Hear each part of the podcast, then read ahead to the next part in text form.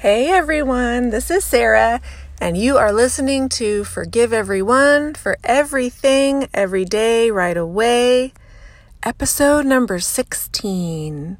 Let's start out with our forgiveness prayer. Holy Spirit, is there someone we haven't forgiven? Help us to remember that now. And as the Holy Spirit brings that to your mind, go ahead and forgive them right now. Speak the words out loud, privately if you can. Pause here if this is going to take some time. And now, as you have forgiven, you are forgiven. As you have released them, you are released. We place the cross of Jesus between you and them. Darkness, you no longer have authority to torment us with that. Take a deep breath and let it go. Just let it go. And now speak a blessing over that person. You know what they need blessings for. Speak a blessing over them to hear from God, to know who they are, to walk into their destiny and purpose on this earth. In Jesus' name, amen. Woo, y'all, it has been one of those weeks for me. A lot of forgiveness practice. A lot. Do any of you have someone in your life, maybe more than one someone, that you have to forgive like all the time? Like constantly, sometimes I feel like over and over again. Whew, that is tough work. But you know what? That's helped me with this week. It's helped me with me.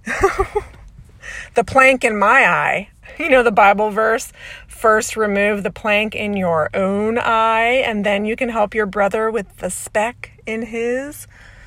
Yeah, not so fun, I gotta admit, but so good. It really is. It's making me more and more grateful for the trials. But anyway, on to this week's episode. This week, I want to talk to you about you. What you have done in your life that you think might be unforgivable. I know we've touched on forgiving ourselves, but of course, in this practice of forgiveness, I'm always learning, I'm always growing. And so naturally, I think going forward, I'm going to repeat some things, but with more insight and depth, and I hope more wisdom. So, if you are anything like me, you have done some things in your past that you have found difficult to forgive.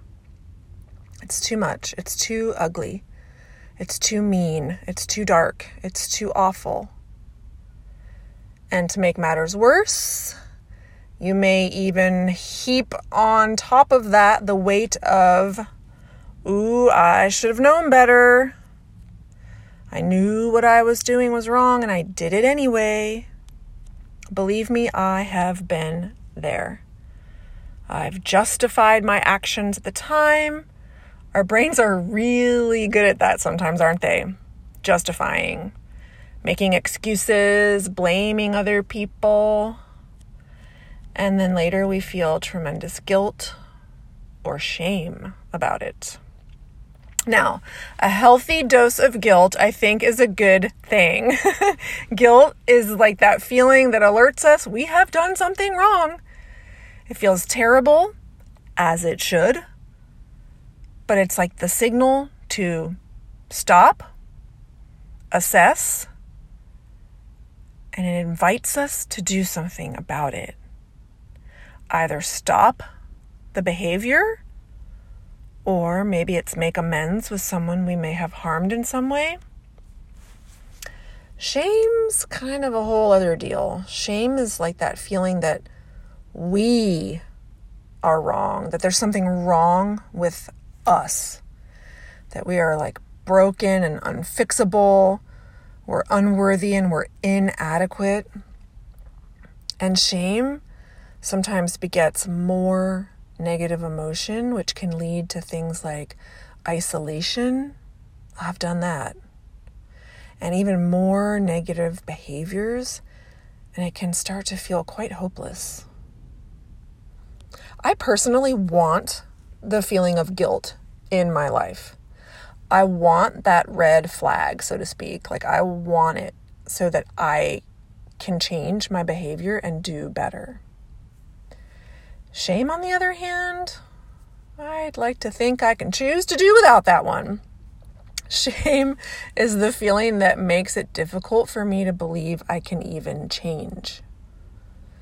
Guilt says, hey, you did something wrong. Shame says, hey, there's something wrong with you. And I think it's important to see that distinction and just be aware of it.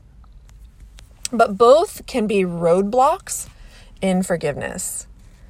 You might be believing that whatever you did in the past is too awful, even though you've changed your behavior now and you don't do that thing anymore.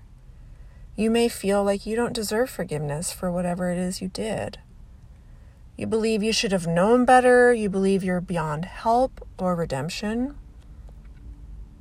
Well, I'm here to tell you it simply isn't so. We all fall short. I promise you're not alone. Hey, if you haven't read the story of King David in the Bible, go read it. Also, Paul. Read that. Learn about Paul too. So, I want you to separate out. If there's something you're currently doing that you know is wrong and you're feeling guilt or shame over it, please consider talking to someone. I think admitting it is the first step. Talk to a trusted person so you can start taking the necessary steps to stop the behavior and move forward. But what I kind of mainly want to focus on in this episode is for those of us kind of stuck in the past, unable to see that we're forgivable, that no matter how bad whatever we did seems, nothing is beyond the grace of God. And I want to remind you that even though it feels like you should have known better at the time, well, you didn't. If you had, you would have done it differently. If you had the tools to make a different choice, you would have.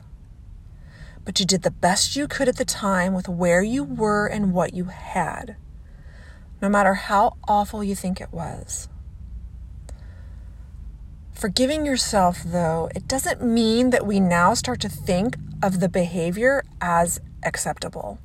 I personally don't ever want to look back at some of the things I've done and think that they were fine.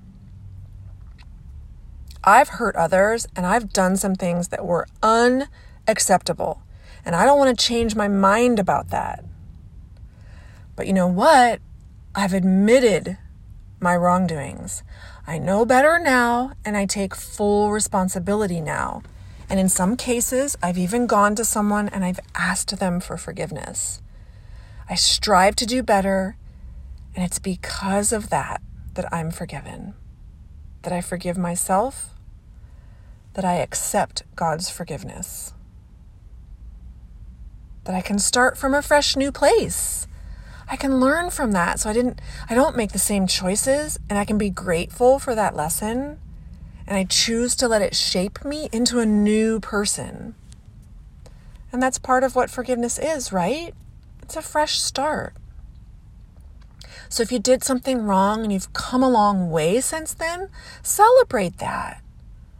Look at how far you've come. Praise God.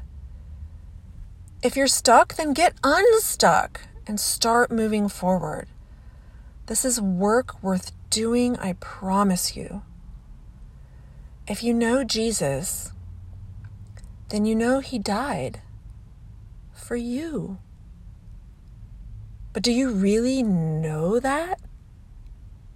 He died for you too. Not everyone except for you. Not for everyone's sins except for yours for yours. Because you are worth dying for. Seriously, let that sink in for a second. You are worth dying for, no matter what you have done. So you're going to accept, are you going to accept that and move forward and become the person you're here to be? Please do. Stop wasting that time in the past. If there's something going on currently that needs to be addressed, do it now. There's a beautiful life waiting for you on the other side of this work of taking responsibility, of forgiving yourself and accepting that you're forgiven for what you've done and moving forward. Philippians 3:13 says, "Forgetting what lies behind and straining forward to what lies ahead." So that's what I've got for you this week. But you know what? I want to take a second and just thank you all so much for listening. I know that right now my podcast is not the most professional sounding one. I don't have snazzy music and I don't even have a nice recording microphone. In fact, I'm sitting in my car right now outside the gym while my kids are in class, recording this on my phone. So, thank you for listening with all my imperfections. Because you know what? If I was trying to make this perfect, I wouldn't be on episode 16 right now. And I hope this podcast helps you as much as it helps me. I love you all. Talk next time.